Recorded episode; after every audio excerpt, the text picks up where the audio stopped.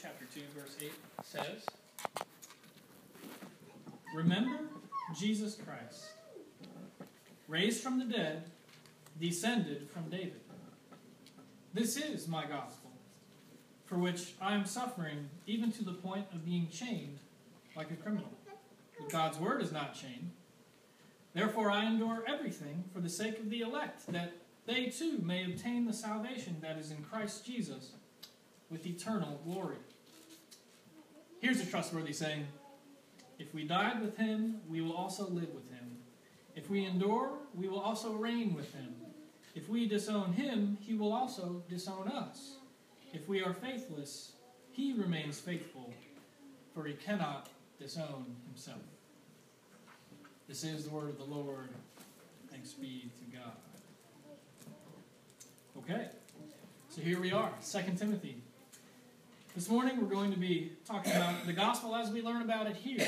Of course, we can all read the gospels, the fourfold gospel of Matthew, Mark, Luke, and John. But I'm sure many of us know we can also read about the gospel in different ways, like from Paul here in 2 Timothy. This is important for all of us because what Paul does in his letters is situate the gospel within theology to help us understand the gospel even more. In the other gospels, of course, it's more of a narrative. Well, it's always better when we can understand the gospel in deeper and deeper ways. So that's what we're going to be looking at this morning. We're going to be focusing on this theme, the same theme of our passage, knowing the gospel in deeper ways from 2 Timothy, as Paul says it here, and not just with the head, understanding the gospel, but with the heart. And of course, the Spirit is the one who works that deeper understanding of the gospel in all of us. Okay, so let's get started. I want to say that Paul starts off by making a sermon easy. He, what he does is basically have a three point gospel and he ends it with a poem. Three points in a poem. That's a sermon. Paul says in verse 8, This is my gospel. Verse 8 contains three critical factors, you could say. Um, so we're going to get into this. We're going to focus on these three factors. What are they? Factor number one Jesus Christ. Remember, Jesus Christ is what Paul says first. This factor is basically a given. You could say that Jesus Christ is a point all to himself. So that's point number one. Factor number two Jesus Christ raised from the dead. The next thing he says Jesus being raised from the dead is critical to Paul's gospel. We'll spend a lot of time on this point.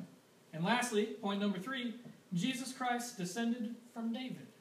Interesting. Jesus Christ descended from David. This is my gospel. So, with these three points, Paul is saying, This is the gospel. So, that's what we're looking at this morning. Now, I don't normally preach in such a way where I use three points, etc., so this may be a great experience for all of us. Start us off, what I like to do, what we all should do, is learn a little bit about the context of the scripture so we know what's going on. Why are we reading about these three factors to begin with, and why is that important? Well, as it turns out, this letter, 2 Timothy, situates Paul at the end of his life. At this point, Paul's writing, Paul has been imprisoned by the Roman Empire and was now literally in chains for the gospel, like a criminal. Says verse 9. So Paul is seeking to strengthen and encourage Timothy for him to work in the church as a leader. So the first thing Paul does here is emphasize the gospel. Jesus Christ, raised from the dead, descended from David. So Paul breaks down the gospel into these three points or factors because they're extremely important points. And since Paul's at the end of his life here, he knows he must pass on these critical factors and continue to declare the good news of Christ through Timothy, as it were. So that, and this is actually pretty neat here, eventually one day, through this action of passing on the torch, even all of us today, here right now, know the very gospel of Jesus Christ. And we're saved by God through Christ. That's why it's important. Okay, that's a little bit about the context, why we're reading this. So now I'm going to go ahead and leap into the points. Point number one Jesus Christ. to start us off on this point, there is actually some sad news. It's a little bit strange thing to say, but there is some sad news. Uh, I believe that today, in our American Christianity at large, we have largely lost sight of this factor, number one the true person of Jesus and who Jesus really was. This is a problem. I have a little story about this. Um, I grew up in the church. I remember growing up, uh, I had a certain friend. He was with me all throughout Sunday school for many, many years. One day we were at a youth group service, and the pastor was talking about how in the gospel, Pilate placed a sign above Jesus when he was being crucified. You may remember this. He wrote there, King of the Jews. You can read about that in book of John, chapter 19, verse 21. Well, upon hearing this, uh, suddenly a look of realization washed over my friend's face, as if very light of eternal truth had suddenly dawned on him for the first time. He looked up to me and all of our group of friends, and he exclaimed, I get it now. I just realized something that I never realized before. Jesus was a Jewish person, King of the Jews. Now it all makes sense. Jesus was a Jew. and we actually all thought that this was uh, pretty funny. We gave him a hard time about it, of course. If you read the scripture, it is practically common knowledge in the scripture that yes, Jesus was and is a Jewish person, a descendant of David, in fact. Point number three, but we'll get to that later. But you know, upon reflection, I believe people don't actually think about Jesus as he really is in Scripture very often. Instead, I think we use our own conception of who we think Jesus is. And this is a problem. I myself have a confession to make. I wasn't alone in mistaking Jesus, who Jesus really was in Scripture. I thought Jesus was a Caucasian person. Yes, I've seen the paintings, many paintings. I knew that Jesus was a white man with a nice trimmed beard, trimmed nicer than mine, by the way, of course, and he had blue eyes or blue contact lenses, at least, and he was always wearing, this is what he's always wearing, white robe, blue sash. I'm sure, I'm sure you know what I'm talking about here.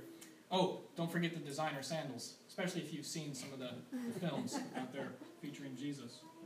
This was the picture of Jesus for me. It really was. And I wouldn't be surprised if this was still Jesus for many of us. Well, point number one Jesus was not white, beautiful, or rich. Jesus was actually a poor peasant Jewish person. And, you know, I don't say these things, Scripture doesn't say these things to offend anybody, of course. I've noticed sometimes people can get offended when we start speaking of Jesus as a poor person, but this is really the necessary truth of the gospel. Jesus was poor. Jesus was born in a manger. Luke chapter 2. He was born in a stable, surrounded by farm animals, even from birth. Jesus is not rich. He never became rich. He was never a privileged person. Excuse me. So Paul is saying that this poor peasant man is the one person that Paul, who is also Jewish, by the way, has been beaten, imprisoned, and is facing death for, chained like a criminal. Um, and all of this because of point number two, or factor number two. Factor number two tells us that this poor person, remember Jesus, was much more. He was, in fact, the very Son of God, poor though he was. So, right now, we're going to transition into factor number two Jesus Christ raised from the dead. Well, first, let me tell you something very interesting about celebrating Christ raised from the dead, also known as Easter. In the book titled Storytelling, Imagination, and Faith, the author, William J. Bausch, writes In the Greek Orthodox tradition of Christianity, the day after Easter was devoted to telling jokes. It was joke day. I find that pretty cool. After Easter is joke day. Well, the jokes were meant to imitate the cosmic joke that God pulled on Satan in the resurrection. You ever think about it this way? Um, Satan thought he had won at the cross, and he was smug in his victory, smiling to himself, having the last word with the death of Christ. So we thought. But then God raised Jesus from the dead, and life and salvation became the last words. Joke's on you, Satan. because Christ is raised from the dead. Maybe someone will give me an amen. amen. Some people are awake. Others, like myself, are eyeing as candy. Um, so this is point number two in verse 8. Jesus Christ raised from the dead.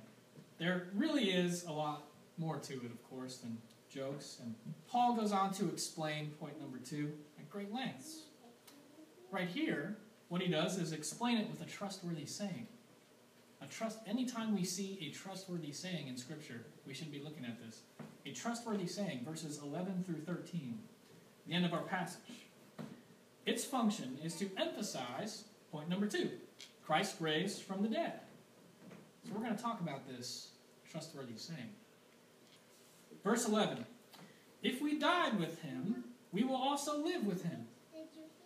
See how Christ being raised is sort of informing this point already. If we died with him, we will also live with him. There's a resurrection motif.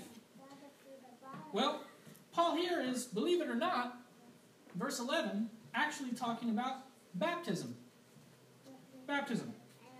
Baptism is extremely connected to Christ being raised from the dead. In fact, what Paul is saying here is what he also says in the book of Romans. Quote, We were buried with Christ, if we died with him, through baptism into death, in order that just as Christ was raised from the dead through the glory of the Father, we too may live a new life. If we died with him, we will also live with him. End quote. So that's Romans 6 4 on the screen here. So here in 2 Timothy, Paul is saying what he says in Romans that baptism, having been buried with Christ under the baptismal water, as it were, and then being raised up out of the grave, out of the water, and into the new resurrection life of Christ, into the life of the church. This is what it means to live for God or to live with Him. This is what our trustworthy saying is saying. It's not that baptism saves us, it's that baptism transforms us by God's grace into the people who live now, presently in the body of Christ, to and for God. So this is a very, very important point. Well, as you progress through the saying, they begin to build on each other. The next verse, verse 12, says, If we endure, we will also reign. Verse 12, meaning that even as Christ reigns, now that he has been raised, and us too with him in baptism, so we will reign. If we have the Holy Spirit in us, because then we are living in his same resurrection reigning life, even right now. That's the logic. If we live like Christ, being buried with Christ, we will reign like Christ, with Christ. What the text says next, if we disown him, he will also disown us. Well, it sounds a little frightening, but this is just saying the same thing, only more starkly. If we endure, we will also reign, but if we do not endure, in other words, we disown him, we will not reign. So all of this coming from Christ raised from the dead. Point number two. Moving on to verse 13. If we are faithless, he remains faithful, for he cannot disown himself. Meaning that even if we give up on God, if we are struggling and we lose our faith, we are faithless in this journey, God will still be God. Point number two Christ was raised from the dead. Even if we lose our faith, God will not give up on us. God will never give up on us. In fact, God never gives up. But God will not force us to love Him. If we do not endure or disown Him, God will not force us to love Him because love is a mysterious thing. Love cannot be forced. God never gives up because Christ was raised from the dead. And God gets the last word. So God can't disown himself. But as Paul says, if we disown him, he will also disown us. So all this is point number two, the trustworthy saying, Jesus Christ raised from the dead. It is a huge point, and it's really too much to talk about, even though I'm up here trying to do it. Um, this is why Paul gives us a trustworthy saying to remember it by. Um, sort of a guide in a saying format, encouraging you to go deeper and deeper. Something, of course, I encourage. Okay, well, we've talked about Jesus Christ. We've talked a lot about him raised from the dead. And we've come to our last point. Factor number three Jesus Christ descended from David. This is my gospel, Paul says. Let's talk about this. Here's a question for us all Does anybody like to read the genealogies in the Bible? no. I was just actually sort of talking about this this morning before service. Well, you know, I can actually see in some of your faces that you really do. I can see it. Yep. I know. I know what you read before you go to sleep. the genealogies open. You know, father of him, father of him, he begat him, begat him, begat him, begat him.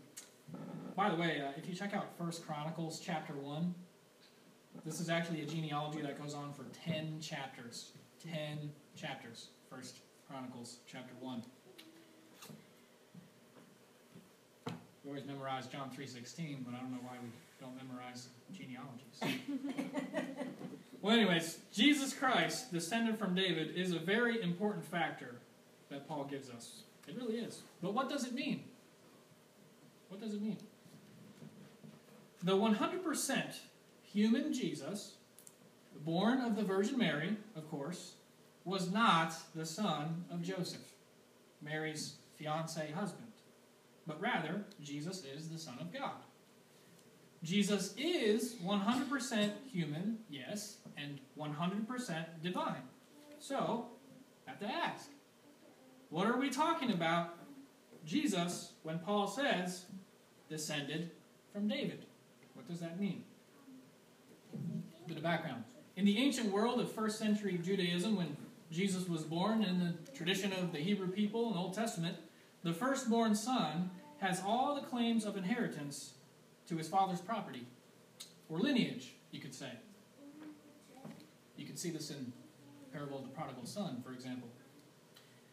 Well, and who was Jesus' father? Well, God, but who was Jesus' legal father, you could say, here on earth? Well, it was Joseph. You can take a look at Matthew chapter 1, genealogy. You will find there, in Matthew chapter 1, um, genealogy of Jesus, that Joseph is descended from Abraham and David all the way to being married to Mary, who gave birth to Jesus. So this is the firstborn legal son to, not of, say to Joseph and Mary. Therefore, Jesus inherits the lineage of Abraham and King David. Jesus Christ descended from David. Okay, so this the point of all this is that Jesus is the one who fulfills the story of Old Testament Israel and King David. He literally inherits the prophecy of God, promise, uh, promising that a descendant of David would rule forever. Very prominent in the Old Testament. Jesus is the one raised from the dead, descended from David, who is truly the coming king. And he is the king, of course, over death. He defeated death by his being raised from the dead by the power of God. We made it through our three points. I want to begin to come to a close this morning, now that we've covered them, and just mention one thing that I haven't mentioned yet, and it's, it's not a poem. I'll leave that for Paul's trustworthy saying. Paul says that he endures everything for the sake of the elect, that they too may obtain the salvation that is in Christ Jesus with eternal glory in verse 10. What's Paul talking about here? Who are these elect? Well, the elect are the people who have a saving faith in Christ that God enabled them to have by the power of His Spirit. When Paul's gospel, when the gospel is declared, the gospel of Christ, this communication of the gospel is what God uses to work in the hearts and minds of people to bring them to Christ.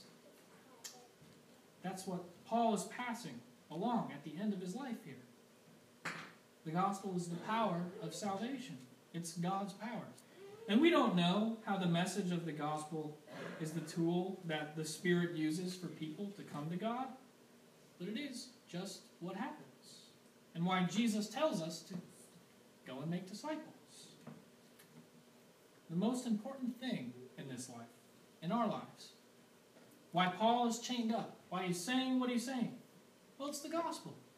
Because it's the power of salvation. And you know, to come to a close this morning, I, I just want to say that if you are feeling the Spirit uh, leading you, you know, through this power of the gospel, certainly not my power, certainly not an earthly power, but if the Spirit is working on you, come to Jesus. If we already know the Lord,